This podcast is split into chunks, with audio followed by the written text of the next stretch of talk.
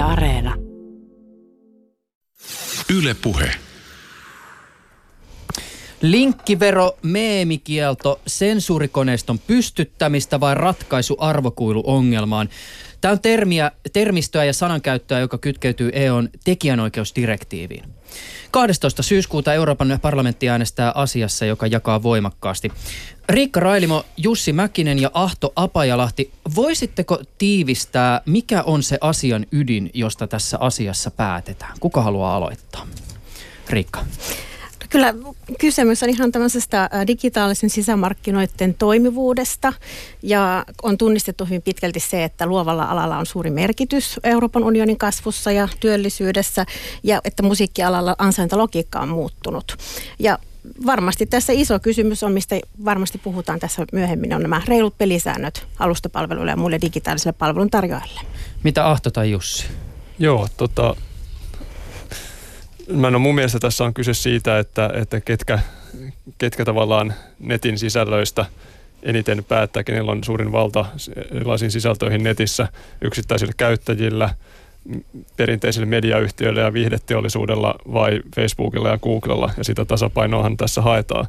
Et, et kaikilla, ja sitten toinen iso kysymys on niinku, että se, että kaikilla aloilla on tämmöinen iso globalisaatiohaaste menossa ja musiikki- ja elokuvaalla pyrkii nyt lainsäädännön – kautta vaikuttamaan kilpailijoihinsa ja, ja niin kuin hallitsemaan tätä tilannetta tässä globalisaatiossa. Ja, ja mielestäni se on vähän väärä keino. Mitäs Jussi sanoo? Joo, lyhyesti sanottuna mun mielestä huomenna ratkaistaan se, minkälaiset säännöt Euroopassa on internetin toiminnalle, datan käsittelylle ja datan jakamiselle – siinä siitä on kysymys. Mm. Sen verran täsmennystä, eikö se ole ylihuomenna, siis 12 päivä. Nyt kun tätä An... ohjelmaa tehdään, niin on 10. päivä syyskuuta Anteeksi. 2018. Joo, päivällä, päivällä ohi. EUn tekijänoikeusuudistus on herättänyt paljon ja kovaa keskustelua. Siis uudistusta on kritisoitu puutteelliseksi, epäselväksi ja kiireessä valmistelluksi. Ja on kuultu jopa tällaisia argumentteja tämmöistä sensuurikoneiston pystyttämisestä. No uudistusta on puolustettu ja perusteltu muun muassa viittaamalla arvokuiluongelmaan, siis siihen, että netin palvelualustat rakentavat liiketoimintaa luovien sisältöjen varaan maksamatta tekijäoikeuksista aineistojen todellisen hyödyntämisen mukaisesti. No minkälaisia perusteluja ja näkökulmia aiheeseen liittyy ja siitä löytyy, kun ö, tätä välillä poleemiksi, poleemiseksikin näytyvää keskustelua pilkkoo osiin. Sitä lähdemme selvittämään tänään. Ää, tässä samassa yhteydessä puhumme myös parilla lauseella otsikosta EU ja internet, tämmöinen pikkuaihe. Studiossa ovat teoston Riikka Railimo. Hän on teoston yhteiskuntasuhteiden ja EU-asioiden bossi. Teknologiateollisuus rystä täällä studiossa on digitalisaatiosta vastaava päällakimies Jussi Mäkinen ja EFI rystä mukana on Ahto Apajalahti. EFI on siis perustettu puolustamaan kansalaisten sähköisiä oikeuksia. Yhdistys kertoo omilla verkkosivuillaan, että tällaisia ovat muun muassa oikeus sensuroimattomaan viestintään, kohtuullisiin käyttöehtoihin digitaalista sisältöä ostettaessa sekä vapaus kehittää ja julkaista avoimia tietokoneohjelmia. Ylepuheessa Juuso Pekkinen. Ja meikäläinen välillä näissä ajatuksissa hieman hortoilee, suonetta siis anteeksi. Tämä ei nyt liity ihan suoraan tähän meidän aiheeseemme, mutta haluan kysyä Ahtolta erästä asiasta, joka liittyy ajatukseen, jota mietin viikonloppuna. Ja no, tämä itse asiassa liittyy sitä kautta myös äh, tähän meidän ohjelmaan, että tietysti äh, Effin edustajana istut täällä, mutta olet myös historian tutkija, mm. ja se tuo, tuo myös oman twistinsä äh, tähän tekijänoikeuskysymykseen. Mä haluan siitä kysyä sulta vielä myöhemmin tänään. Ja toisaalta tämän oman pohdiskeluni taustalla on myös ajatus siitä, kuinka paljon valtaa näillä isoilla teknologiayrityksillä meidän arjessamme tänä päivänä on. Ja tämä tietysti on ytimessä myös tässä tekijänoikeuskysymyksessä. Mä mietin tämmöistä asiaa, että kun tämä on tämä perinteinen, että historiaa kirjoittavat voittajat ja niin edespäin ja niin edespäin. Mutta mut, mä, mä aloin jotenkin miettiä sitä, että mitä jos itse asiassa tulevaisuudessa kävisinkin sillä, että ainut asia, mitä tästä ajasta, jota me nyt eletään, tiedettäisiin, olisi se informaatio, mitä ihmiset jakavat Instagramissa kuvien ja videoiden muodossa. Siis tämähän on niin kuin ajatuksena ihan järjetön. Me tiedetään, että tämä digitaalinen todellisuus on todella hauras ja on todennäköistä, että mistä kovalevyllä säilytystä ei jää tuhansien ja satojen vuosien päähän mitään jäljelle. Mutta jos on vaikka joku tämmöinen Elon Musk-henkinen tilanne, että ihmiskunta on siirtynyt johonkin ulkoavaruuteen, asuttaa toista planeettaa ja ainut data, jota ennen maapallon räjähtämistä kappaleiksi lähetetään tälle toiselle planeetalle, olisi Instagramin kuvat ja videot, niin minkälaista historiankirjoitusta tämä edustaisi? No tota, kyllä mä nyt pidän oman ammattikuntani puolta siinä mielessä, että hyvin, ää, niin kuin nyt, nytkin todellisuudessa menneestä, niin, niin hyvin epämääräisistä todisteista saadaan kuitenkin kriit, kriittisesti parsittua kasaan ihan, ihan järkeviä ja oikein osuvia ää, kertomuksia, että, että tota, siinä mielessä kyllä niihin, niihinkin tota, keinot löytyy parsia sieltä Instagram-kuvista, että mitkä on tavallaan kuvaa sellaista ymmärretään se, että se on vääristynyt todistusaineisto tietyllä tavalla ja sitten osataan vähän pohtia sitä, että, että mitä sieltä niin kuin oikeasti saa irti, että kyllä, kyllä se, sekin on mahdollista kirjoittaa ihan järkevää, järkevää historiankirjoitusta pelkästään sen perusteella, että toisaalta se kertoo aika paljon myöskin tavallisten ihmisten arkielämästä tietyllä tavalla ja semmoisia aineistoja taas perinteisessä historiankirjoituksessa on ollut tosi vaikea saada. Että yleensä niin kuin tavallisten ihmisten arkielämä ei jätä hirveästi jälkiä, ellei ne joudu ellei ne tee rikoksia ja päädy viranomaisasiakirjoihin, mm. mutta, mutta tämä olisi siinä mielessä ihan mielenkiintoinen aihe. Toisaalta mä mietin tätä myös sitä, että ei se toisaalta välttämättä ihan hirveästi eroaisi siitä niin kuin historian tutkijoiden tilanteesta, koska tällä hetkellä, jos me ajatellaan vaikka sitä, mitä tietoa me saadaan jostakin arjesta, vaikka niin kuin maalaustaiteen kautta, niin sehän on usein vähän sitä ikään kuin parempaa todellisuutta, jota vaikka jotkut herttoat ovat halunneet antaa itsestään. Ja kyllä, kyllä. toisaalta Instagram on vähän tätä parempaa todellisuutta. Kyllä. Mutta tekijäoikeuskysymyksessä tietysti tämä kytkeytyy esimerkiksi siihen, että, että millä tavoin esimerkiksi tekijäoikeus regulaatio jollakin tavalla vaikuttaa siihen, miten todellisuus tulee aistittavaksi ja miten esimerkiksi historiaa kierrätetään ja tulkitaan tässä niin kuin digi- digitaalisessa Kyllä, maailmassa. aineistojen säilyvyyden kannalta se voi pahimmillaan haitata erilaisten aineistojen sä- säilyvyyttä, jos on liukat, liian tiukat tekijänoikeussäännökset. No mennään tähän myöhemmin, mutta aloitetaan, äh, lähdetään liikkeelle tämmöisellä oikeastaan niin kuin kuka kukin on kierroksella suhteessa tähän meidän tekijänoikeusaiheeseemme. Siis avataan sitä, kuka on puolesta, kuka vastaa ja koitetaan jotenkin tiivistää, että mi- mikä on se huoli, jonka johdosta ajatellaan niin kuin aloitellaan, aj- ajatellaan, kuka haluaa aloittaa. Jussi. Mä voin aloittaa järjestämistä mä tuun on Teknologiateollisuus ry. Me edustetaan 1600 teknologia-alan yritystä. Ja silloin se mun näkökulma tässä on nyt niin kuin pääasiassa teknologiayritysten. Ja se, mistä me erityisesti kannetaan huolta tässä esityksessä, on yritysten mahdollisuudet tehdä data-analyysiä ja toinen siihen niin kuin kiinteästi kiinty, liittyvä seikka on se, että jakaa sitä dataa. Eli me tarvitaan datan louhintaa ja me tarvitaan alustoja Eurooppaa sen datan jakamiseksi tässä on, ollaan juuri sen ajan kynnyksellä, jolloin tekoäly, esimerkiksi tekoälyn hyödyntämisessä ollaan lähdössä isosti liikkeelle. Ja tässä on Euroopan unionillakin on, on kunnianhimoisia tavoitteita tämän osalta, että et tota, ehkä vähän viitaten tuohon sun introon, niin, niin tota, Euroopasta hahmotellaan tämmöistä kestävän tekoälyn tyyssiaa, missä tehdään niin kuin eurooppalaisiin arvoihin pohjautuen sellaisia tekoälyratkaisuja, jotka on läpinäkyviä, hyväksyttäviä eettisesti kestäviä. Jos meillä ei ole edellytyksiä, eurooppalaisilla yrityksillä ei ole mahdollisuutta tehdä data-analyysiä täällä Euroopassa ja, ja tota, jos niillä ei ole mahdollisuutta jakaa sitä dataa joustavasti keskenään ja julkisen sektorin kanssa, niin silloin Eurooppa jää tästä kehityksestä aika pahasti jälkeen. Se on kiinnostavaa, että puhutte tästä asiasta nimenomaan tämän tekoälyn näkökulmasta. Tämä liittyy tähän, mutta menee vähän kulman mm. kautta. Katsoko joku sattumalta tämän kohutun suhtuoreen haastattelun, jossa teknologiakuru Elon Musk oli koomikko Joe Roganin podcastissa vieraana? En ehtinyt Ei. katsoa sitä. Okei, no mutta teillä tuli varmaan nämä otsikot vastaan. Joo. Siis Suomessakin puhuttiin Kyllä. siitä, että, että oli se haastattelu, missä juotiin viskiä ja poltettiin pilveä. Mikä mun mielestä oli hieman hassua, kun itse asiassa kuuntelee tämän kaksi ja puoli tuntisen haastattelun, niin siitä olisi kyllä saanut aika paljon muutakin irti. Se täytyy siis pilvenpoltosta todeta, että se tapahtui siis Kaliforniassa, jossa tämä viihdekäyttökin on ok. Öö, toimittajat olisi tietysti voinut ehkä löytää tavaraa muun muassa siitä, kuinka Musk kertoo pöytälaatikkosuunnitelmistaan liittyen tulevaisuuden lentokoneisiin. Ja lisäksi puhuttiin puhuttiin tästä tekoälystä. Ja sinne kerrattiin taas näitä Maskin ajatuksia, siis tekoälypelkoihin liittyen. Ja Mask lienee ehkä siis tunnetuimpia ihmisiä, jotka puhuu tällä hetkellä tekoälyn uhista. Ja siellä oli tietysti tämmöistä ihan ikään kuin käytäntöön juurrutettua pelkoa siitä, miten tekoälyä käytetään tulevaisuudessa ehkä ikään kuin siis vaikka sodankäynnin valineena, mutta sitten siinä oli hieman tätä foliohatumpaakin tavaraa, jossa puhuttiin taas siitä, kuinka ikään kuin olemme tulevien isien ja äitien, äh, ju, ju, tulevien jumalien isiä ja äitejä ja luomme jotain itseämme vahvempaa entiteettiä, emmekä voi tiedä, tietää, mitä siitä tapahtuu.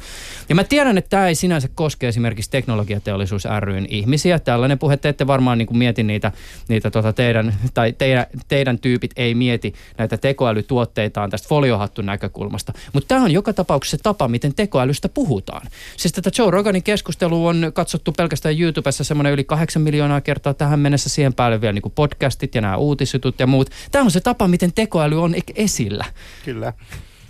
Joo, me, me nähdään siinä nimenomaan se mahdollisuus, että tota, kuinka se pystyy auttamaan meidän yrityksiä uudistumaan, kuinka se auttaa meidän julkisia palveluja uudistumaan, että me pystytään tekemään asioita fiksummin, tehokkaammin. Ja, ja tota, toki on, on niin kuin näitä, nämä dystopiat voi olla tietyssä mielessä ihan hyödyllisiäkin, että ne niin kuin varoittaa meitä varoittaa meitä niin kuin pitämään jalat maassa ja, ja niin kuin ottamaan nämä eettiset kysymykset tosissaan.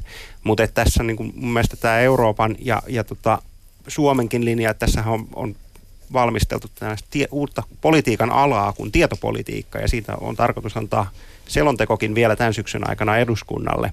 Ni, niin tota, siinäkin on niin kuin se lähtökohta valmistelussa ollut, että nimenomaan tämä eettisesti kestävä tekoäly on se Suomen ja Euroopan juttu. Riikka, mistä positiosta teosto tarkastelee tätä te- tekijäoikeusdirektiiviä? No teosto katsoo tätä musiikin tekijöiden ja kustantajien näkökulmasta, eli edustan täällä teostoa ja 30 000 tekijää ja, ja kustantajaa.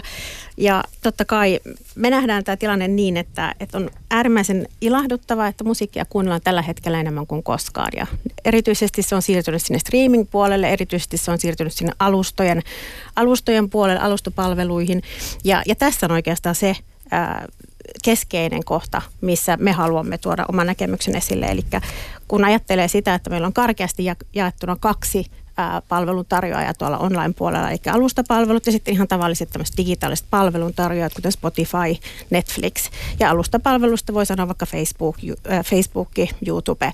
Niin nämä kaksi palvelua toimii tällä hetkellä eri pelisäännöillä, ja me haetaan niihin pelisääntöihin nyt tasaväkisyyttä, eli alustapalvelut tällä hetkellä kertovat ja väittävät olevansa välittäjiä, ja silloin niillä ei ole samanlaista tekijänoikeudellista vastuuta ja velvollisuutta tehdä näitä lisenssisopimuksia sitten tekijöiden tai tekijäjärjestöjen kanssa. Mm. Eli siinä oikeastaan kiteytetysti, mitä me tässä halutaan tuoda esille. Se tietysti tässä vaiheessa voitaisiin todeta myös, että tämän pöydän äärellähän siis voisi olla kymmeniä muitakin toimijoita, koska tämä siis, no, digitaaliset tekijäoikeudet nyt koskettaa vaikka ja ketä.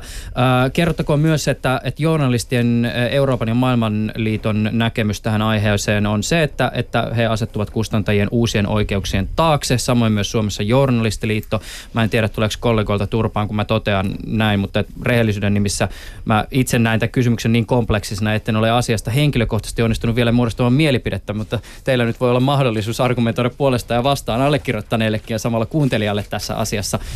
Effi, miten te asemoidutte siis tähän Ahto Apajalahti? Joo, hän edustaa tässä oikeastaan, voisi sanoa, tavallisia netin käyttäjiä ja myöskin halutaan pitää sitä puolta, että, että mahdollistaa se, että tavalliset netin käyttäjät voi tuottaa nettiin omia sisältöjään, eli puhutaan käyttäjien luomasta sisällöstä tai englanniksi user-generated content. Ja se on taas semmoinen, mitä sitten välttämättä nuo isommat alan toimijat ei, ei välttämättä katso niin suotuisasti, että he haluaisi tietysti, tai heidän näkökulmaan se, että he haluavat promota niitä omia isolla rahalla tuotettuja sisältöjään. Ja, ja sitten toisaalta moni tavallinen netin käyttäjä haluaisi ehkä myös nähdä niitä toisten tavallisten netin käyttäjien tuottamia sisältöjä. Mutta tota, silleen, se on se meidän näkökulma. Ja sitten sit sille henkilökohtainen näkökulma ehkä vielä se, että mä oon itse tota, ollut semmoiset reilut kymmenen vuotta mukana tämmöisissä, voisi sanoa, tekijänoikeus- ja tietoyhteiskunta-aktivismissa ja nimenomaan siitä näkökulmasta, että suhtautunut ää, tekijänoikeusjärjestelmään kriittisesti. Ja, ja mun mielestä kuitenkin ideaali tilanne olisi se, että ketään, kenen, ketään ei pitäisi, jo, kenenkään ei pitäisi joutua olemaan kiinnostunut tekijänoikeusjärjestelmästä. Et mun mielestä hyvä tekijänoikeusjärjestelmä olisi semmoinen, mikä toimii, toimii siellä taustalla ja kenenkään ei tarvitse välittää siitä, mutta valitettavasti en ole, valitettavasti olen kokenut, että olen joutunut tähän asiaan niin kuin pureutumaan tässä vuosien varrella. Meillä on studiossa ainakin yksi koulutettu lakimies, Jussi. Kyllä. Onko sulla muuten tota, ri, sä, ri, Riikka ei ole varsinainen lakimies, mutta kaikki joka tapauksessa paikalla oli, että enemmän tai vähemmän seuraatte näitä EU-asioita ja digitaalisen maailmaan liittyviä lakikysymyksiä. Ihan rehellisesti, kuinka usein te huomatte, että keskittyminen herpaantuu ja alkaa haukututtaa, kun direktiivit ja artiklat vilisee silmissä? Kuka tunnustaa? Vai oletteko te aina vaan sillä että maailma, mä, voin, maailman mä voin tunnustaa, juttu? mutta Okei. Okay. mun, mun tapauksessa se varmaan johtuu niinku vaan huonoista yöunista, se haukottelu aina silloin tällöin. Tota, mulla on niinku itse tausta on sellainen, että mä oon ollut aikanaan aika paljonkin tekijäoikeuslain kanssa tekemisissä ja sitten ihan niinku lainvalmistelun kanssa tekemisissä liikenne- ja viestintäministeriössä aikana. Et mä oon niinku aika paljon nähnyt tätä, tätä hommaa ja, ja tota, että miten, ja tunnen ne ideaalit aika hyvin, että miten lakeja pitäisi valmistella ja ja se ehkä nyt sitten taas niin kuin linkkautuu niihin huonoihin yöuniin, että tota, kyllä ne välillä menee sen takia, kun näkee näiden ehdotusten laadu aina välillä. Mä en tässä oikeastaan, niin, no haluatko vielä Riikka? no tuohon vaan sanon, että vaikka, vaikka lakimiesten olekaan, niin viimeiset 20 vuotta näiden politiikan ja yhteiskuntasuhteiden kautta on tätä joutunut äh, lakitekstejä erilaisia äh, tarkastelemaan, että loppujen lopuksi varsinkin tässä nyt tämän tekijänoikeusdirektiivin osalta, niin kyllä tässä aika hereillä on saanut olla. Mä kysyn tätä oikeastaan vaan siis siitä syystä, että kyllä mä voin myöntää ainakin, että itsellä siinä vaiheessa, kun mennään sinne ylätasolle, niin jossain vaiheessa tulee se hetki, missä muuttuu niin kuin el- eläväksi kuolleeksi ja, ja tuijottaa vaan sitä, kun jotakin niin kuin, siis rairuohon kasvamista, sitä keskustelua. Mutta koska mehän puhutaan nyt tässä oikeasti niin kuin isoista ja tärkeistä asiasta, niin mä, mä kysyisin tässä vaan tavallaan, ikään kuin siis tällä tavoin, kun me tänään puhutaan ikään kuin myös tältä ylätasolta, niin voisitteko te maalata eteen sellaisen kuvan, joka, johon voi jollakin tavalla ikään kuin vielä sitten kiinnittyä siinä vaiheessa, kun ylätaso alkaa haukututtaa. Siis pohtia sitä, että minkä takia tällä asialla ihan oikeasti on jotain merkitystä ja miten tämä kiinnittyy esimerkiksi siis ihan tunnetasolle. Ahto tietysti puhuu tavallisesta netin käyttäjistä tässä, mutta jos sä pystyt vielä ikään kuin mennä sillä että mi, mi, miksi tämä asia on merkittävä? No, no yli, ylipäänsä tekijänoikeudet on merkittävä siksi, että nykyään se lähtökohta on aika, lailla se, että kaikki on kielletty, mikä ei erikseen ole sallittu. Ja ehkä sitten oma ja jossain määrin myöskin EFin näkökulma on se, että kaiken pitäisi olla sallittu, mikä ole erikseen kielletty. Meille pitäisi olla selkeää, että silloin kun netissä teet jotain sellaista, mitä teet joka päivä, niin sen, sun ei pitäisi joutua miettimään, että onko se nyt laillista, mitä mä tässä teen, vaan, vaan meillä olisi sellaiset systeemit, että, että me niin kuin tavallisten ihmisten tavallinen netin käyttö olisi niin kuin lain näkökulmasta selkeää. Ja sitten just se, että, että iso kysymys se, että millä, minkälaisilla keinoilla lähdetään, lähdetään ylipäänsä rajoittamaan netin sisältöä. Tässäkin nyt mennään varmaan kohta tarkemmin siihen sisältöön, mutta se mm. direktiiviehdotushan nyt mahdollistaa tällaisen, että et, et, et käytännössä – niin kuin perinteinen musiikkielokuva, viideteollisuus saa yhä enemmän valtaa siihen, että mitä sisältöjä saa netissä julkaista ja halutaanko me, että se valta menee niille.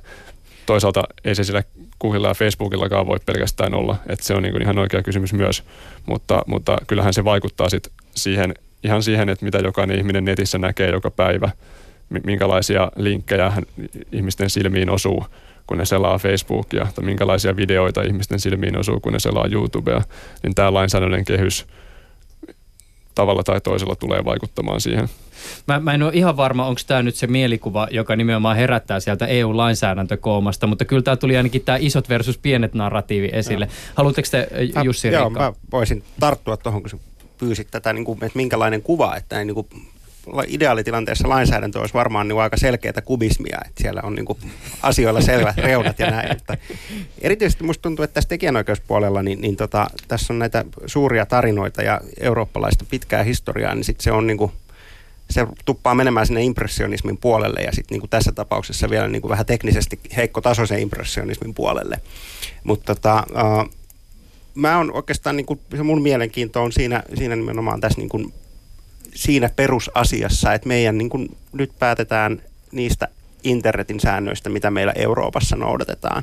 Ja, ja tota, että et tässä pitäisi pitää se fokus, fokus siinä ja, ja tota, miettiä, että nämä niin kuin kohdistuu sitten, niin kuin Ahto tuossa toi esiin, niin kaikkiin eurooppalaisiin. Ja mä haluaisin korostaa sitä, että ne kohdistuu erityisesti myös eurooppalaisiin yrityksiin, myös niihin aloitteleviin vaikka vain niin data-alustoja tarjoaviin yrityksiin, niin, niin, tota, niin sitten jos se on impressionistista sekasotkua, eikä sitä kubismi, kubistista selkeyttä, niin tota, silloin se toimintaympäristö käy aika hankalaksi. Niin just aivan, eli uuden ajan duunarit kafkamaisen koneiston syövereissä. Riikka, mikä mielikuva? No miksi tämä direktiivi on merkittävä, niin kyllähän sitä voi ajatella niin, että luovan alan tekijän, luovien alojen yritysten näkökulmasta tämä on todella tärkeä asia. Ilman sitä ei ole ansaintaa, ei ole, ei ole työtä, ei ole niitä toimintaedellytyksiä, missä, missä jatkaa. Ja kyllä nyt koko Euroopan näkökulmasta niin koko tämä luova ala ja kulttuurin monimuotoisuus. Ja jos yksilöä miettii, niin ne, jotka kuuntelee aamulla radiosta musiikkia tai katsoo illalla telkkaria tai mitä tahansa luovana, luovaa sisältöä, niin kyllä tästä on kysymys. Tässä tekijänoikeusdirektiivissä. Tota, teoston eurooppalainen kattojärjestö Kesak teetti syyskuussa julkaistun kyselyn, jossa oli myös kyselty kansalaisilta huolista liittyen just isojen teknologiajättien valtaan. Ja tässä nyt on toki huomioitava siis tämä kyselyn asetelma, ajoitus ja sen, että, että sen tilauksen on tehnyt etujärjestö, mutta että minkälaisia lukuja tässä kyselyssä tuli esille? No kyllä täältä voi nostaa joitakin semmoisia selkeitä lukuja.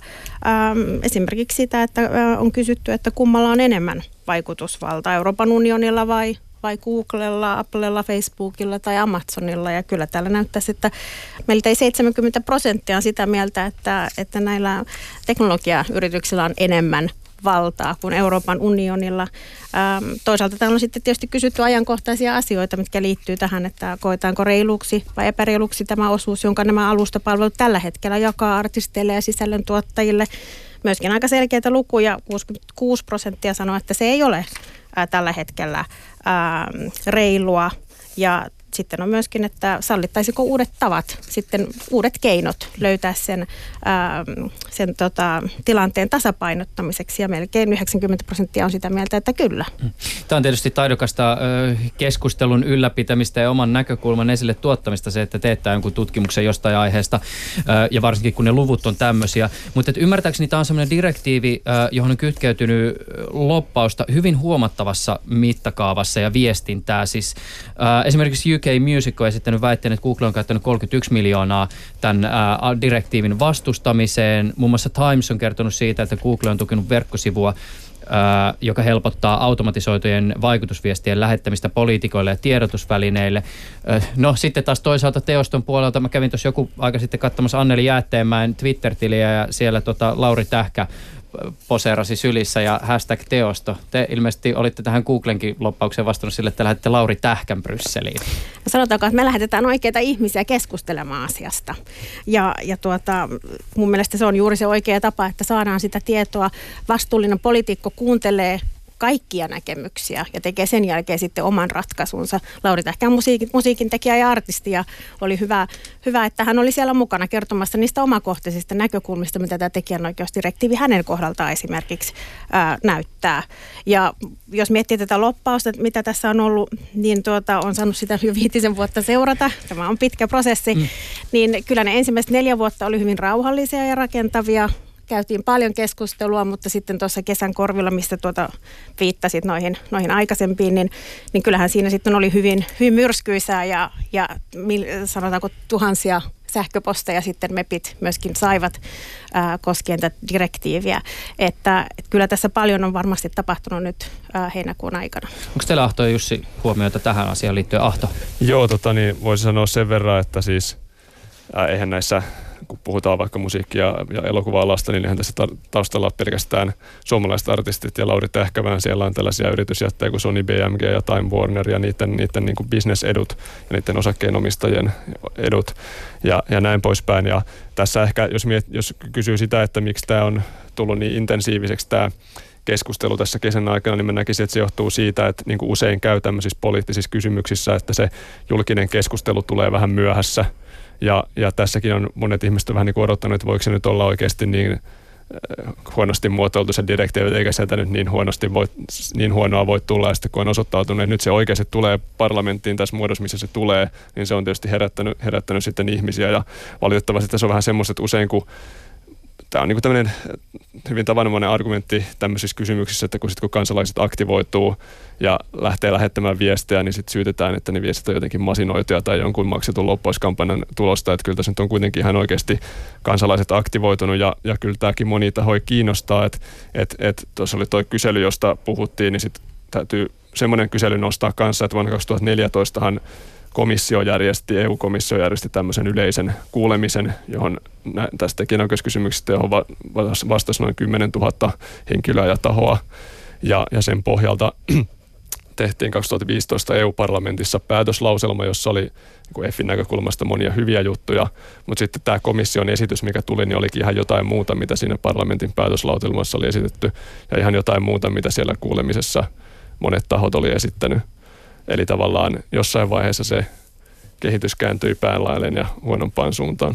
Onko sulla Jussi jotain huomiota liittyen tähän aika massiivisen loppauskampanjaan? Mitä tämän... Joo, joo, on, on tota, ja ihan pitää varmaan aloittaa tämä oma puheenvuoro, niin kuin, että avoimuuden nimissä niin Google toki on meidän jäsen, mm. jäsen siinä niin kuin, äh, moni muukin yritys, ja tota, olkoonkin, että siellä on myös sitten näitä hyvinkin pieniä kotimaisia teollisen alan yrityksiä, eli että edustetaan yrityskenttää laajalti. Mä itse asiassa muistan silloin, kun se oli, oli tämä tota, ensimmäinen äänestys siellä on parlamentissa, niin kyllä siellä oli hyvin, mä satuin olemaan Brysselissä käymässä silloin ja, ja tota, muussa asiassa ja huomasin, että siellä oli jotenkin hyvin sähköistynyt tunnelma.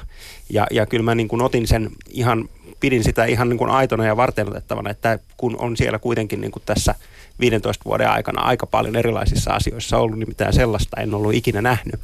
Mutta tota, me ja itsekin ollaan pyritty olemaan tässä keskustelussa mukana, mukana että tota, me ei teknologiateollisuudesta pystytä Lauri Tähkää rähettää, että he niin parlamentaarikot joutuu nyt Jussi Mäkiseen Kyllä tyytymään, näitä, mutta niin. tätä, me uskon, uskon siihen, että tämä asia on, on sitten sellainen, että, tota, että se on syytä viedä, viedä tota poliitikkojen tietoon ja, ja hyviä, hyviä rakentavia keskusteluja keskusteluja käyty, että me ei tietenkään siihen vaikuttamiseen, kun sitä tekee niin kuin muun työn ohella, niin ihan, ihan siinä määrin pystytä, pystytä valitettavasti satsaamaan, mutta että on se oma viesti sitten niillä keinoilla, mitkä meillä on, niin, niin on kyllä sinne parlamentaarikoille viety.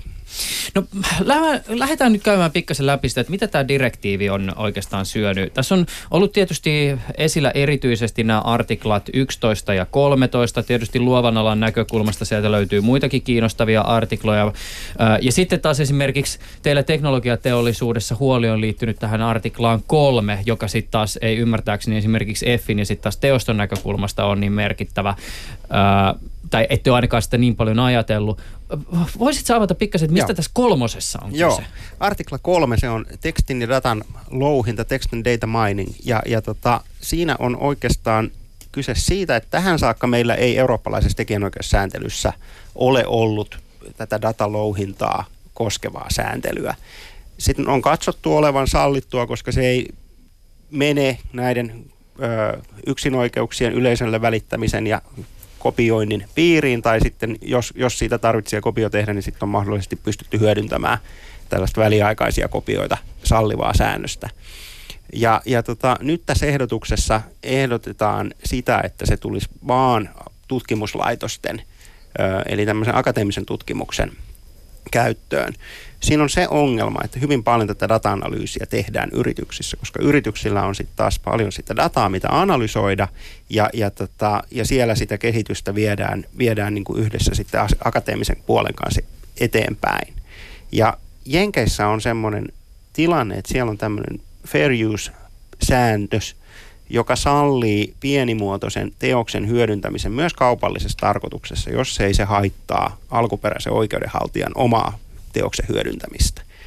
Ja tässä data-analyysissä, datan louhinnassa tämä on käytännössä se sääntö. Se ei haittaa mitenkään sen alkuperäisen oikeudenhaltijan keinoa, mahdollisuuksia hyödyntää sitä teosta, mutta silloin siellä haetaan niin kuin merkityksiä, ää, eri asioiden yhteyksiä toisiinsa. Ja, ja tota, Jenkeissä tämä fair use-periaate sallii yrityksille data-analyysin. Ja nyt jos me otetaan Eurooppaan, meille tulee uusi säännös, joka nimenomaisesti sallii sen vain tietyille instansseille, niin silloin siitä vastakohtaispäätelmä on se, että yritykset ei sitä voi tehdä, tai silloin yritykset tarvitsisivat siihen oikeudenhaltijoiden luvan. Ja meillä ei ole Euroopassa sitten, vaikka kaikki kunnia kunnia näitä oikeuksia hallinnoiville tekijänoikeusjärjestöille, niin, niin tota, silloin se teosmassa on niin valtavan suuri, että niin lupien myöntäminen siihen käy käytännössä pelkään mahdottomaksi. Äh, jos mä oon ymmärtänyt, niin tässä yhteydessä esimerkiksi nämä, siis tätäkin direktiiviä kritisoivat ihmiset on käyttänyt myös tämmöistä the right to read is the right to mine argumenttia, siis eli Joo. sitä, että jos sä jollakin tavalla saat sitä dataa luettua, niin silloin sitä on ikään kuin oikeus louhia ja käyttää. Äh, tästä tulee nyt tietysti mieleen tämä tulee täältä varmaan omasta taustasta johtuen myös niin täältä ikään kuin journalismin puolelta, että jos me puhutaan vaikka jostain niin kuin siis journalistisen datamassan seulomisesta, siis käytännössä vaikka siitä, mitä, mitä vaikka lehdet on kirjoittanut ja verkkosivuilta mm. löytyy, ja sitten ikään kuin tämän seulonnan tuloksena tuotetaan jotain, mikä ei ole suoraan yhteydessä siihen seulottuun materiaaliin, mutta joka jollakin tavalla sitä hyödyntää. Niin mä en puhu nyt juridisesta näkökulmasta, vaan ehkä enemmänkin tämmöistä moraalisesta. Eikö siinä kuitenkin ole sitten jonkinlainen, jotenkin ainakin moraalinen velvollisuus, jos olisi huomioida se, että joku toimittaja sen työn on tehnyt, tuottanut sen datan ja sitten sitä käytetään ikään kuin vaikka joku tekoälyn kehitykseen? Ne säännöt varmasti muotoutuu siellä, mutta et mä juuri kuulin semmoista keskustelua viime viikolla, jossa niin kuin journalismia tekevä taho, eli Helsingin Sanomat yhdessä Helsingin yliopiston kanssa teki tätä tutkimusta, että miten voitaisiin niin kuin esimerkiksi tekoälyä ö, opettaa vaikka niin kuin uutistoiminnan avuksi ja tueksi. Niin siinä he oli niin nimenomaan törmänneet tähän tekijänoikeuslainsäädäntöön. Että se voi olla, olla tota, että mä niin näen tämän enemmän kysymyksenä että myös niin journalistia tekevien tahojen kykyyn uudistua ja pysyä ajassa mukana ja käyttää näitä työkaluja, mitä on käytettävissä. Toki silloin, kun teoksia käytetään tässä tekijänoikeuslain tarkoittamassa mielessä, niin silloinhan se niin kuin, siihen tarvitaan lupa ja silloin siihen tulee se niin kuin alkuperäisen tekijän niin kuin mahdollisuus myöntää se lupa ja sitä kautta hankkia ansaintaa.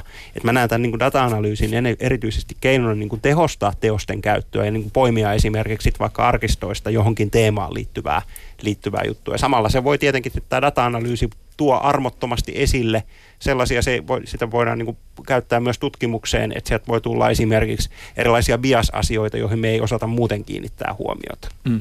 No, mitäs tämä artikla 11. Siitä on käytetty myös tämmöistä lempinimiä kuin linkkivero. Voisitteko te pikkasen avata sitä, että mistä tässä on kyse? Tämä lienee Ahto kaikkein eniten ehkä tämän pöydän ympärillä sun heiniä. Joo, tota, tosiaan tässä on vähän semmoinen artikla 11 oli se on sanottu, että se on vähän niin Facebook-artikla ja artikla 13 sitten YouTube-artikla, mikä kuvaa vähän sitä, että se on nyt lähetty lainsäädännöllä tosi spesifisti tiettyjen yritysten toimintaan puuttumaan miettimättä, että mikä on se laajempi vaikutus ja että meneekö sinne lapsipesuveden mukana. Mutta tosiaan tämän artikla 11 eli Facebook-artiklan tota, idea olisi käytännössä kerätä maksuja siitä, kun ihmiset jakaa esimerkiksi uutislinkkejä Facebookissa. Ja tätähän on sitten isot kustantajat, esimerkiksi Saksassa Springer on ollut tosi aktiivinen tämän, tämän puolesta lobbaamisessa. että tota, se on sen käytännössä idea. Ja eikö tässä siis nimenomaan, jos me puhutaan vielä ikään kuin siis todella siitä konkreettisesta asiasta, miten tämä manifestoituu, niin tässähän ikään kuin väännetään siitä, kuinka paljon esimerkiksi Facebook siinä vaiheessa, kun siellä jaetaan vaikka jotain journalistista sisältöä, niin kuinka paljon siitä ikään kuin sitten siellä palvelussa näytetään. Siis että näkyykö siitä ingressi, näkyykö kuva? Kyllä, mikä kyllä eli tässä on kyse siitä, että, että äh, onko linkittäminen ja missä, millä, millä tavalla linkittäminen on tekijänoikeudellisesti – merkittävää toimintaa ja tietysti Effin lähtökohta on se, että linkittämisen ei pitäisi koskaan katsoa olevan, että se on mitenkään tekijänoikeasti merkittävää, että se on enemmänkin vain ohjeiden antamista siitä, mihin, miten johonkin sisältöön pääsee. Mutta tässä artiklassa halutaan nyt tulkita asiaa sillä tavalla, että, että jos pelkästään kirjoittaa sen linkin http kautta viiva kautta viiva jotain, niin se ei ole tekijänoikeasti relevanttia, mutta jos se ää, sitten se alustapalvelu, kuten Facebook, joka hakee, hakee siihen sellaisen esikatselun, jossa siitä näkyy mm. muutama lause, se ensimmäinen lause siitä uutisesta ja otsikko, niin tämä taas katsottaisiin, että sellainen linkittäminen on jo sitten tekijänoikeasti relevanttia, ja, ja tämän tyyppinen linkittäminen on nyt se, miten nykyään yleensä linkitetään kaikissa tämmöisissä palveluissa. Ja tämä nyt, tässä nyt taas se huoli on taas sit se, että mitä kaikkia ää, palveluita tämän tyyppinen ää, pykälä koskee – ja, ja mitä se sitten käytännössä tarkoittaa se, sellais, siihen, että mitä sisältöä ää, voidaan jakaa ja mitä sisältöä ihmiset näkee. Mä, mä tota, tässä on sekä, sekä Riikalla että Jussilla on sanottavaa, mutta mä sen verran vielä toteen tähän tämän asian niin kuin ikään kuin toisesta näkökulmasta myös näin, että me ollaan varmaan kaikki samaa mieltä, että tänä päivänä yksi tavoitelluimpia resursseja maailmassa on ihmisten huomio. Ja se on se, mitä nämä esimerkiksi nämä isot teknologiajätit haluaa. Tämän kohdalla tietysti se, jos puhutaan artiklasta 11, niin hyvä kysymys on se, että onko se oikein, että Facebookin kaltaiset huo, niin kuin toimijat keräävät tätä resurssia toisen tekemän työn avulla antamatta asiasta kunnon korvausta? No, mä, mä en tiedä, kun tässä puhutaan nyt edelleenkin linkittämisestä, että linkittäminen yleensä johtaa siihen, että ihminen klikkaa sitä linkkeelle, päätyy sen tahon sivuille, jolla, jolla, josta se linkki on. Onhan että, se kuitenkin on, niin kuin tärkeä osa että tavallaan tota- sitä, miten maailma tulee sen jonkun palvelun kautta näkyväksi tai miten se palvelu näkyy. Siis kyllä, se, että kyllä siellä mutta on miten ihmiset löytää ja, sisältöä, niin ihmiset tarvitsevat jotain sellaisia paikkoja, minkä kautta ne voi löytää sitä sisältöä. Ja, ja nämä on sen, sen, siinä mielessä äh, se perinteinen näkökanta on ollut se, että, että Googlet ja Facebookit, YouTube, tällaiset palvelut on sellaisia, mitkä ohjaa ihmisiä niiden sisältöjen pariin. Et, tota, Riikka, sä taisit olla eka. Lyhyt kommentti tuohon, eli artikla 11 voi sitä kutsua- myöskin lehtijulkaisun suojaksi. Just näin. niin ei ole tietenkään ollut ihan meidän äh, keskeisimmässä fokuksessa, mutta kyllä tästä, tästä voidaan puhua myöskin samantyyppisestä tämmöisestä arvon äh, jakautumisesta. Eli vaikka se linkki, äh, hyperlinkithän ei todellakaan tähän kuulu, mutta se linkki, jos on siellä Facebookissa, niin kyllähän siitä varmasti joku sitten myöskin mainosrahoitteisen tuoton kerää ja, ja siinä suhteessa mun mielestä kyllä pitää miettiä sitä, että, että kyllä kustantajille ja niiden ä, julkaisujen, julkaisujen tekijöillekin pitäisi tämmöisestä toiminnasta ä, myöskin korvaus tulla. Eli siinä suhteessa ei tulisi olla mahdotonta Facebookin tai muiden alustapalvelujen lisensoida näitä ä, kustantajien kanssa. Jussi. Joo, mun näkökulma ehkä on niinku semmoinen vähän legalistinen tässä, mutta tota, mä oon ymmärtänyt, että, että tota, tässä sit niinku näille kustantamoille siirtyy käytännössä journalisteilta kaikki ne oikeudet, mitä tämä meidän niinku eurooppalainen tekijäoikeusjärjestelmä ylipäätään antaa. Eli, eli tota, käytettävissä on niinku kaikki oikeudet, mitkä tekijänoikeusjärjestelmä jo sellaisenaan antaa. Niin sitten mä en ole ihan niinku vakuuttunut siitä, että mihin, tää lähio, mihin tätä lähioikeutta sitten niinku käytännössä tarvittaisiin. Ja, ja tota, et ehkä näin niin kuin laajemmassa, jos miettii tätä niin kuin keskustelussa, että niin kuin, jos tämän eurooppalaisen projektin ja kun tämän eurooppalaisen projektin pitäisi tuottaa meille Eurooppaan niin kuin selkeät toimivat säännökset. Ja, ja tota, linkittäminen on sitten taas tämän digitaalisen yhteiskunnan kannalta hyvin keskeinen uh, käytäntö. Ja nyt mä vähän pelkään, että nyt tämän niin kuin lähioikeuskeskustelun, kun myötä, kun se on direktiivi, joka sitten jokaisessa jäsenvaltiossa erikseen pannaan lainsäädännössä täytäntöön, niin sit jos meillä ne täytäntöönpanokeinot ja, ja tota, ja sitten tämä toinen, niin kun, tai yksi tekijänoikeuden tärkeä, tärkeä fundamentti, että se, että missä se teoskynnys on. Niin jos siinä täytäntöönpanossa lähdetään niin kuin horjumaan esimerkiksi siinä teoskynnyksessä, niin, niin sitten se voi niin kuin aiheuttaa meille aika paljon oikeudellista epäselvyyttä. Ja se on sitten taas tämän niin kuin koko eurooppalaisen sääntelyprojektin kannalta aika kehno lopputulos. Ahto, no, nopea tähän. Joo, eli tota, siis, tässä on nyt just kysymys siitä, että, että, että mun mielestä ei voi lä- lähteä laajentamaan tekijänoikeutta silleen niin yksittäisiin sanoihin, että on kyse se, että jos esimerkiksi joku otsikko on, jos lehden otsikon mainitseminen on sellainen asia, mistä, mistä pitää maksaa johonkin, niin kyllähän se menee tosi mahdottomaksi. Että perinteisesti meillä on ollut kuitenkin tämä sitaattioikeus, joka mahdollistaa sen, että voidaan ottaa tiettyjä lyhyitä, lyhyitä pätkiä teoksista, joka, joka on niin kuin ihan itsestään selveää. Mä näkisin, että tässä nyt aletaan tässä artiklassa vähän murentaa sitä sitaattioikeutta. Toinen on sitten se, että, että kyllähän voi kysyä sitten myöskin, että, että mitkä kannustimet sitten jatkossa somepalveluilla on ohjata ihmisiä uutissisältöihin, koska periaatteessahan Facebookille, jos ne joku klikkaa Facebookissa Hesarin uutista ja päätyykin Hesarin sivuille, niin silloin se menee pois sieltä Facebookin sivuilta. Että eihän se tavallaan ole heille niin kuin se ideaali, vaan se ideaali on se, että kaikki selaisi vain sitä Facebookia. Ja nythän ne onkin muuttanut jo osin, osin, osin vedoten tähän, että he haluaa estää tämmöistä polarisoivaa fake news, valeuutiskeskustelua ja muuta, niin siihen vetomalla he on jo ruvennut tota, vähe, muuttamaan niitä algoritmeja silleen, että ihmiset näkee enemmän heidän mm. kaverien omia päivityksiä ja vähemmän sitä ulkopuolista medioiden tuottamaa sisältöä. Ja, ja, ja tavallaan sekin on tässä sitten semmoinen toinen, toinen kannustin kysymys. Niin ja tietysti tämä, tämä sitten taas on myös todella, todella niin kuin iso keskustelu just mm. tämä, että kuka hallinnoi sitä, että miten maailma tai mit, mitkä taas sisällöt tulee näkyväksi. Uh, tämä 13, artikla 13, siis siinä ma- tässä mainittiin jo tämä ikään kuin tämä, tämä, tota, tämä periaatteessa tämä YouTube-artikla, mutta ennen kuin käymme kaikki to, toistemme kurkkuun kiinni tämän tiimoilta, niin voisiko joku jollakin tavalla ikään kuin siis ihan vielä ennen, ennen sitä omaa agendaa avata sitä, että mistä tässä ikään kuin on kyse? Mä voin yrittää. Jussi, Jussi ja, ja Riikka oli molemmat Eli käsi pystyssä.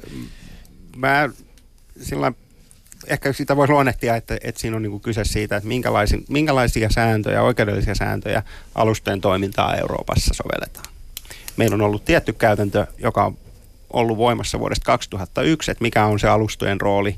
Ja, ja meillä on aika vakiintuneesti, niin kuin Riikka tuossa toikin, toikin esille, että tota, katsottu, että alustat ei tee tekijäoikeudellisesti relevantteja kappaleen valmistamista eikä, eikä yleisen saataviin saattamista, vaan sitten ne on ne niitä alustajia, alustoja käyttävät käyttäjät, jotka sen niin tekijäoikeudellisesti relevantin ää, teon tekee. Ja, ja, tota, ja tämän mukaan tässä on nyt niin kuin kohta 20 vuotta menty. Ja, ja tota, si, tämän käytännön mahdollisesta muuttamisesta sitten keskiviikkona päätetään. Riikka, haluatko muotoilla toisin sanoen? No artikla 13 on juuri mitä, mitä tuossa mainittiin, että alustapalvelut ja digitaaliset palveluntarjoajat saadaan samalle viivalle, kun puhutaan tekijöiden ja sisällöntuottajien materiaalista siellä, mutta me nähdään tämä ehdottomasti erittäin tärkeänä tai kaikkein tärkeimpänä musiikin tekijöiden ja luovan alan näkökulmasta, jotta tämä vanhentunut Jussi mainitsema lainsäädäntö saadaan nyt päivitettyä, koska me tiedetään tasan tarkkaan, että alustapalvelut tulee olemaan jatkossa enemmän ja enemmän relevantteja, kuinka paljon siellä musiikkia kuunnellaan, kuinka paljon siellä luovaa sisältöä on tarjolla. Eli se on se tulevaisuuden trendi, joka tässä täytyy ottaa huomioon. Eli päivitetään nyt sitä vanhentunutta lainsäädäntöä. Tätä voisi ehkä konkretisoida tätä kautta, että tämä on se artikla, johon on nimenomaan kytkeytynyt tämä paljon puhuttu suodatusvelvollisuus. Mistä siinä on kyse? Ahto, haluatko avata? Joo, eli tässä on kyse siitä, että – ja nykyään on käytössä jo myöskin tällaista, tällaista automaattisia sisällöntunnistusjärjestelmiä, mutta tämän ää, uudistuksen myötä niin niistä tehtäisiin yhä, anteeksi, tehtäisiin yhä vahvempia.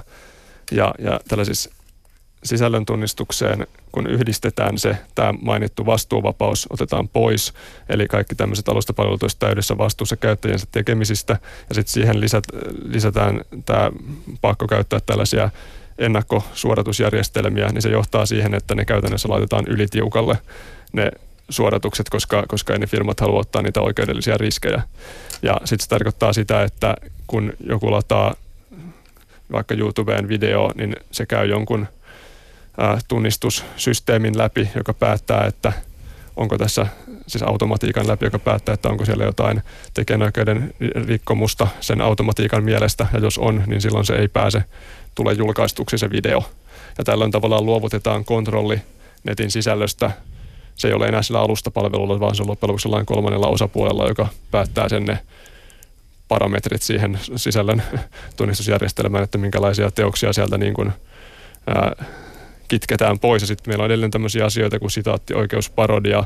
Yhdysvaltojen lainsäädännöstä löytyy tämä reilu käyttö, että jos nyt vähän teet meemikuvia ja hassuja humorivideoita YouTubeen, niin se on sallittua ja näin.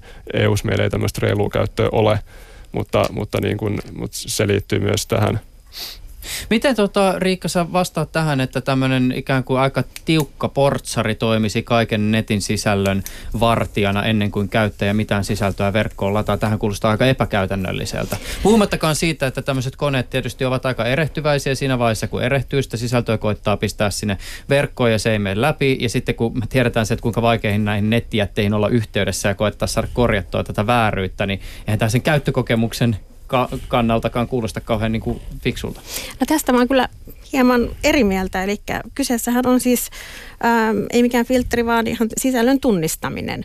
Eli taataan se, että ei, alustalla tai palvelussa ei ole, ei ole laitonta materiaalia. Se antaa myöskin turvaa sille, joka sinne lataa. Eli ei enää ole, tällä hetkellähän sitä turvaa ei ole. Ja, ja siinä suhteessa niin en, en näe tässä ennakkosensuuria tai jotain sen tyyppistä, vaan että ä, siellä on lailliset materiaalit, sisällöt ä, alustapalveluilla. Ja mitä tulee tähän direktiiviin, niin siinä nimenomaan ä, ollaan huomioitu se, että siellä on erilaisia oikaisumenetelmiä ä, kuluttajien turvaksi ja, ja siinä suhteessa ei, ei tässäkään pitäisi mitään ongelmaa olla. Ja sisällön tunnistamistekniikoita, siitäkin on ollut puhetta, että ne on, ne on vaikeita ja, ja niitä ei ole saatavilla. Niitä on saatavilla, niitä on jopa ilmaisia palveluja ja, ja siinä suhteessa niin sekään ei pitäisi olla ongelma esimerkiksi sitten PK-yrittäjille. Mm. Niin toisaalta tässä on siis se, että, että mä ymmärrän sen, että esimerkiksi tämmöiset musantunnistusteknologiat, niin esimerkiksi arjessa on tällä hetkellä hirveän hyvin. Me tiedetään se, kännykkä tunnistaa biisit, jotka jossakin soi, ja tämä ei ole semmoista teknologiaa, jota välttämättä tämmöisellä pienellä yrityksellä ei ole mahdollista hankkia, mutta jos me puhutaan niin kuin vähänkin kompleksisemmasta informaatiosta, siis semmoinen, mikä sisältää esimerkiksi satiiria, tai koneen pitäisi, niin kuin siis, me tiedetään, että joku Googlehan käyttää siis kymmeniä, eli satoja miljoonia pelkästään johonkin hahmon tunnistusteknologiaan, niin sitten tietysti herää se kysymys, että jos me halutaan aidosti oikeasti semmoista kehittynyttä teknologiaa, niin ei se välttämättä mitään ihan halpaa sitten kuitenkaan sille pienelle yritykselle ole hankkia. Mutta niitä on olemassa. Eli uskon, että varsinkin jos tällainen direktiivi ylihuomenna tällaiset kirjaukset tulee äänestettyä parlamentissa, niin kyllä varmasti niitä myöskin sitten lähdetään kehittämään. Siinä on oma insentiivi myöskin niitä, niitä parantaa. Niin sehän mahdollistaa myös tietysti liiketoimintaa tämmöinenkin. Jussi. Joo. Mä oon oikeastaan tässä nyt eniten kannan huolta siitä, että tässä on vähän niin kuin lähdetty sitä lakitekstiä tuohon direktiiviin tekemään siltä puolelta, että otetaan niin kuin YouTube ja Facebook. Ja, ja, tota, ja sitten on vähän sellainen niin kuin poliittinen julistus kirjattu, kirjattu tuota lakitekstiksi. Ja sitten kun vielä tässä prosessin aikana, sitähän ei komission alkuperäisessä ehdotuksessa ollut, mutta tässä niin kuin tämän käsittelyn aikana niin on, on sitten vielä muutettu se niin kuin fundamentti oikeudellinen lähtökohta näiden alustojen vastuusta ja niin kuin roolista tässä tekijäoikeusarviossa kokonaan oikeastaan niin kuin 180 astetta eri suuntaan. Niin mä oon huolissani erityisesti niistä oikeudellisista säännöistä, joita tämmöisiin alustatoimijoihin ö, Euroopassa sovelletaan. Nyt tämä on niin kuin tehty tällaisia suuria kuluttaja-alustoja varten, mutta nimenomaan tämän digitalisaation tekoälyä varten tarvittavan datan jakamiseksi, niin Suomessakin niin pyritään aktiivisesti pystyttämään erilaisia alustoja, jotka saattaa ehkä niin kuin to, toimia siellä niin kuin yritysten, välissä, yritysten välissä datan jakamista helpottamassa, yrityksen ja julkisuussektorin välissä datan jakamista helpottamassa ja sitten myös niiden työkalujen, mitä si, siihen datan analysoitiin tarvitaan. Ja, ja tota, me nähdään hyvin vahvasti, että niin kuin eurooppalainen digitalisaatio, tekoälykehitys tarvitsee näitä alustoja.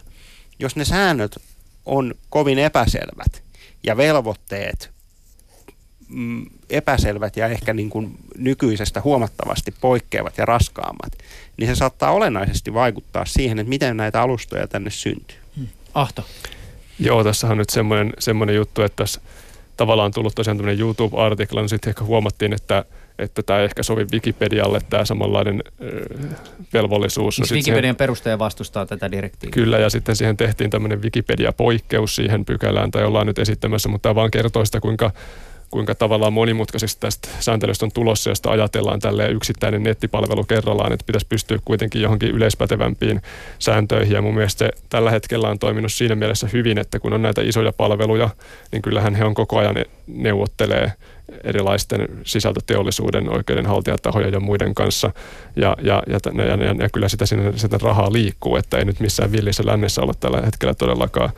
Ja sitten esimerkkinä nyt tuosta niin kuin tällaisten sisällöntunnistusjärjestelmien toiminnasta, niin tässähän just kävi, kävi vähän aika sitten sillä tavalla, että Googlen hakutuloksista. Tällaisella tekijänoikeusperusteella poistettiin europarlamentaarikko Julia Redan artikkeleita, jotka liittyivät justiin tähän näiden artiklojen ongelmiin, mikä oli aika, aika ironista, mutta siis tämän, tämän tyyppisiä jo nyt on ongelmia näissä. Ja sitten, sitten mitä isompi tavallaan oikeudellinen vastuu näille palveluille asetetaan, mitä isompia velvollisuuksia tulee, niin tällaiset ongelmat tulee moninkertaistumaan. Eihän se nyt tietysti, että joku artikkeli on pois Google-hakutuloksesta muutaman tunnin on vielä yksittäisenä sinänsä iso juttu, mutta, mutta se, että, se, että ihmiset tulee yhä enemmän törmäämään tällaisiin. Mm.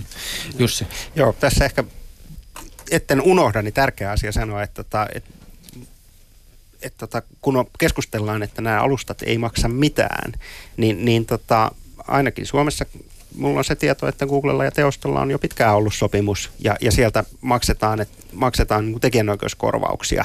Ja koska sieltä maksetaan näitä tekijänoikeuskorvauksia, jotka perustuu niiden niin sellaisten oikeudenhaltijoiden videoiden katsomiseen ja käyttöön, joihin, joita teosto edustaa, niin sitä varten tämä itse asiassa Googlellakin tämä Content ID-järjestelmä on kehitetty ja, ja tota, julkisuudessa olleiden tietojen mukaan se on niin kuin luokkaa 100 miljoonaa dollaria maksanut. Mutta tota, mutta vaikka siihen on noin paljon laitettu, niin sekään ei ole niin kuin täysin aukoton, että tuossakin on, on ollut artikkeleita, missä esimerkiksi on pyritty sit laittamaan vaikka niin tekijäoikeussuojasta poistuneita klassisen musiikin kappaleita ja, ja niin kuin opetustarkoituksia varten, niin sitten niin se ottaa niitä kiinni sieltä, koska sitten on niin kuin ehkä ollut joku myöhempi levytys, levytys sitten, joka on vielä suojan piirissä, niin, niin tota, kun se järjestelmä on alun perin kehitetty niin ohjaamaan oikein näitä tekijänoikeuskorvauksia, joita, joita mun, mun saamien tietojen mukaan niin kuin Googlekin maksaa niin kuin puolet tai YouTuben niin kuin liikevaihdosta niin kuin luokkaa puolet menee, menee tekijöille, Ni, niin, tota, niin se on sitä varten kehitetty se järjestelmä. Ja, ja, tota, ja silloin jos siellä on sitten kaksi ristikkäistä vaatimusta tai esimerkiksi joku, että, että tota, tämä ei, ei, niin kuin kuulu mulle ja kuuluu sulle, niin ne sitten hoituu siellä taustalla sit oikeudenhaltijoiden välillä. Mutta kun sitä ei ole alun perinkään sitä sisällön tunnistusta kehitetty tällaista sensuuria varten, niin, niin silloin se on niin kuin väistämätöntä mun ymmärryksessä, että, että se niin kuin ylitunnistaa ja, ja niin kuin ylisuodattaa, jos, sitä, jos se käännetään tavallaan niin kuin sensuurivälineeksi. Tässä on nyt herrat sanonut aika pitkiä puheenvuoroja. Riikka, haluatko vielä kommentoida näihin jotenkin? No hyvin lyhyesti voin kommentoida, että nyt pitää muistaa että tämä iso kuva, mistä tässä on kysymys. Eli siitä, että, että alustat velvoitetaan käymään niitä keskusteluja oikeudenhaltijoiden ja tekijänoikeusjärjestöjen kanssa. Tällä hetkellähän sitä velvoitetta ei ole, eli YouTubehän nyt ei tässä ole missään nimessä ainut. Ja ottaen huomioon sen, että mikä tulevaisuus on, mitä tapahtuu viiden vuoden kuluttua, mitä tapahtuu kymmenen vuoden kuluttua. Voi olla, että alustat on hyvin erilaisessa tilanteessa ja, ja ovat vieläkin hallitsevampia kuin tällä hetkellä. Eli hyvä olisi nyt saada nämä ää, lait päivitettyä, eikä sitten kun ehkä on jo liian myöhäistä. Ja täytyy sanoa sitten myöskin sen osalta, että mitä, mitä tällä viikolla parlamentissa äänestetään, niin äm, esimerkiksi esittelijän ää, raportissa, esittelijän ää, ehdotuksissa kyllä hyvin tarkkaan kerrotaan, että keitä tämä koskee, että siinä on selkeät rajaukset, että keitä tämä koskee, keitä tämä ei koske. Että meidän mielestä tämmöistä niin kuin epäselvyyttä tässä ei ole, vaan että kyllähän tässä tavoitteena on, että, että suuret isot alustapalvelut, jotka käyttää suuria määriä sisältöä, niin myöskin asetetaan vastuuseen siitä, että millä tavoin he sitä käyttävät. Mä kysyn oikeastaan näin päin Jussi ja Ahto teiltä, että varmaan kaikki ollaan, voisin kuvitella, että tekijöitä sitä mieltä, että tekijälle kuuluu, työ siitä, kuuluu korvaus siitä tehdystä työstä. Mutta että jos tässä nyt on tämmöinen kokemus ilmassa, että sitä korvausta ei tule tarpeeksi ja tämä tekijänoikeusdirektiivi, josta nyt sitten tällä viikolla EU-parlamentti äänestää, toisi jonkinnäköistä ratkaisua tekijöiden ja kustantajien näkökulmasta tähän asiaan, niin jos nyt te ehdottaisitte jotakin sellaista asiaa, joka olisi jotenkin parempi vastaamaan niihin huoliin, joita esimerkiksi teostolla on, niin mikä se tavallaan niin kuin ratkaisu voisi olla? Vai haluatko tässä nyt esimerkiksi teosto ja musiikin tekijät teidän näkökulmasta niin kuin kohtuuttomasti lisää liksaa? No tota, ehkä se tuossa kysymyksessä, kun sanoit, että halutaan jonkinnäköistä ratkaisua, niin, niin tota, ehkä se ongelma on se nimenomaan se jonkinnäköinen. Että kun tämä ratkaisu on vähän jonkinnäköinen, että mä näkisin, että, että tota, kun lähdetään tekemään semmoista sääntelyä, joka kuitenkin tulee olemaan monta vuotta voimassa, niin silloin jos argumentoidaan, että siellä on ongelma, vaikka tulonjako-ongelma, hinnoitteluongelma, niin silloin sitä pitäisi analysoida aika tarkkaan, että mistä se johtuu, onko siellä niin kuin digitalisaation murros, mikä, mistä se, mikä, mitkä ne on ne juurisyyt. Ja sitten ruvetaan miettimään, että sitä niin kuin täsmällistä – ratkaisua siihen kyseiseen ongelmaan. että tota, kun tässä nyt menee niin kuin sekaisin se tässä ehdotetussa muutoksessa, että tota, mikä on se asu, alustan asema, jos se muuttuu jotain valmistelunkin aikana niin kuin täysin päälailleen, ja, ja, tota, ja sitten se mekanismi, millä se toteutetaan. Et tota, jos tässä nyt on, kun ajattelee tätä tämmöisen niin tekijänoikeusvinkkelistä, että kun siellä yleensä tehdään niin kuin tämmöisiä niin kuin royaltisopimuksia, että on niin kuin tietty liikevaihto ja sitten sä maksat tietyn royaltin, niin jos se ongelma nyt tässä on, että se royaltiprosentti on liian pieni, niin, niin tota, nythän tässä ratkaisuna ehdotetaan sitä, että vähennetään liikevaihtoa, eli vähennetään sitä videoiden määrää, mikä siellä palveluissa on. Niin mun logiikka ei niin mun logiikkaan se ei taivu, että miten me saadaan sitten se niin kuin kokonaiskakku kasvamaan. Ja, ja tota, tässä on Euroopassa on tullut erilaisia ratkaisuja näihin kun alustojen asemaan ja, ja tota, se on, on niin kuin, mä ehkä katsoisin itse enemmän niin kuin vaikka tuonne kilpailuoikeuden suuntaan. Ja sitten tässä on ollut toinen, mikä on hanke, mikä on niin kuin pyrkinyt lisäämään erityisesti niin kuin yrityskäyttäjien suhteen niin alustojen menettelyjen ja käytäntöjen avoimuutta.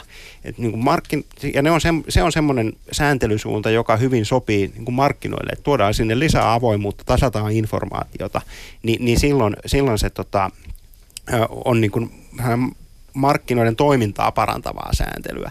Mutta tämän tyyppinen sääntely, jossa ne velvollisuudet on epäselvät, on epäselvää, keihin se ö, sääntely soveltuu ja mitä se sitten ihan loppuviimeksi sieltä niin kuin sääntelyn kohteelta edellyttää, niin, niin se on niin kuin ehkä sitten taas malliesimerkki siitä huonosta sääntelystä.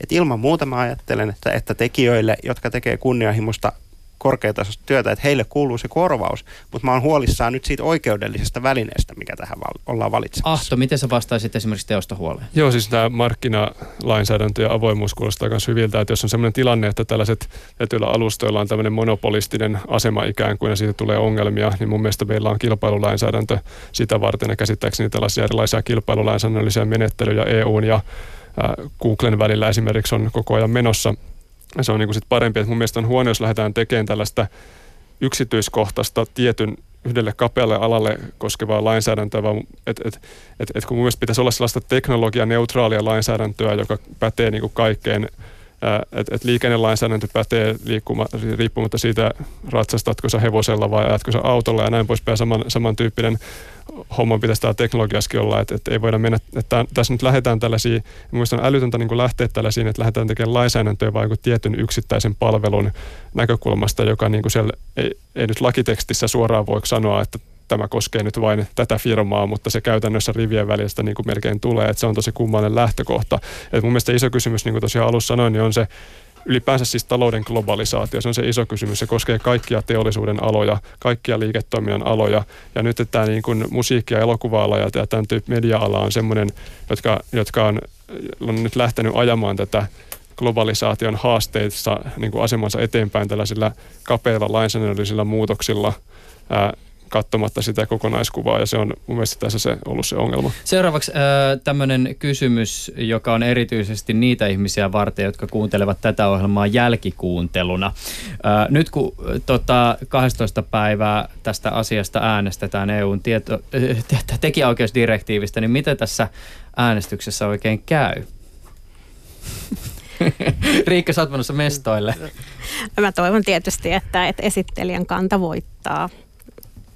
Mitäs, onko teillä jotain ajatuksia siitä?